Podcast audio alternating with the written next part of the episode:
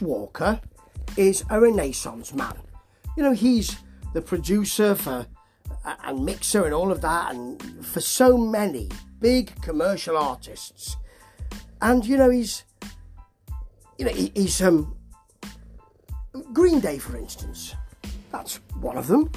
And um, who else? Um, Fall Out Boy, Taylor Swift. He's, he's done the, the duty for all of them. He is, well, certainly a double threat. He's got the, uh, well, maybe he's a triple threat because uh, he's a producer, much in demand. He's a performer and a writer.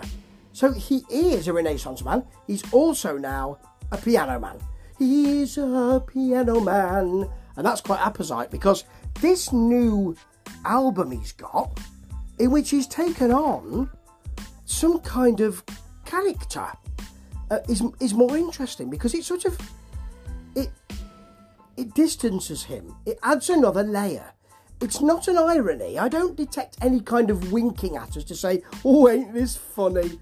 But it's just he's just giving us another character of a troubadour, a piano man troubadour, as Rolling Stone said, influenced by Elton John, influenced by Billy Joel, hence Piano Man, and based around the piano. This album is, and I'll keep banging on about it because the evidence is piling up, sounds very much to me like the 1970s singer songwriter.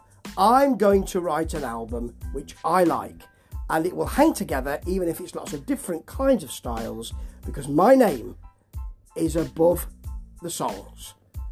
So this is one another one of those. First of all, the um, the cover is all sort of smudgy photo, and um, the word Glen is done in a in a, a, a gold, but in that kind of you know that seventies three line thing. You know, like like three lines of toothpaste or toothpaste, if you like.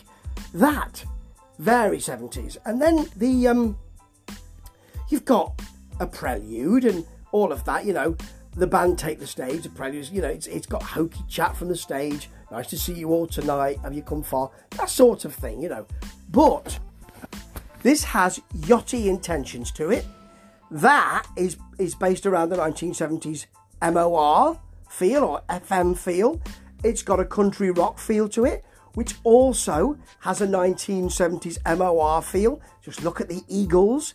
And this album is full of it, and it's really good. Avalanche, though, has country rock, but it then puts it in the ring with a bit of modern indie. It's like saying, you, the 1975, and you, the Eagles, you fight it out. I mean, I'd like to see that, but I don't think it's ever going to happen.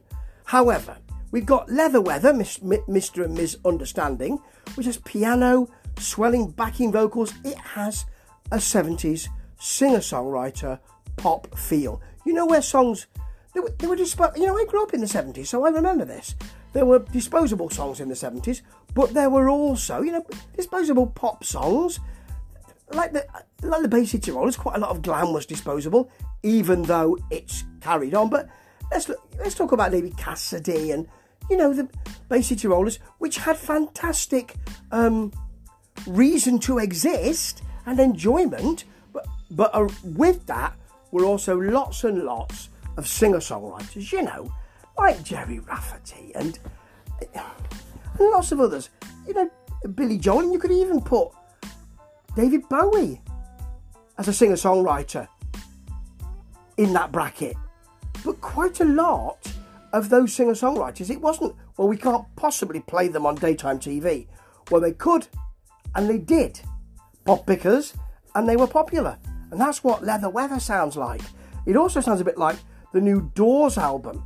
Uh, D A W E S, not D O O R S. Don't want to get anybody too excited. But that's really yacht rock with a bit of indie in it. And it's a beautiful piece of work. This is getting there. And it's really enjoyable. State Line Fireworks, and he sings this with Sue Clayton, it's country pop. It's them feeding off each other, talking to each other. It's the kind of thing you could expect to see on a musical interlude in a BBC or ITV or CBS or NBC or ABC variety show. You know, you've got a comedian's variety show, like I don't know, the Dean Martin show. And then in the middle, you've got a musical interlude, and he might sing with the guest. That sort of thing.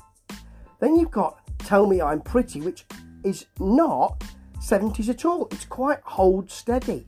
That great college, US indie, almost geek rock band. And then in the chorus, it just orders us about, tells us what to do. And we're ready for that after the rest of the song. Then Holy Water Hangover, which came out before the album, I think. It's got a clean pop feel to it. There's a bit of folk, there's a bit of country. It is so sweet and beautiful. It's clean as a mountain stream. And then we have Lean Into Me. Piano, vocal, a heartfelt ballad, nothing to really um, to really get in the way of that. It's beautifully done. This album's great, and it's something that's at least a little bit interesting.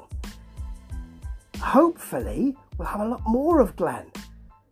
But certainly, this sound is on point because the 70s are back in a really yachty FM way.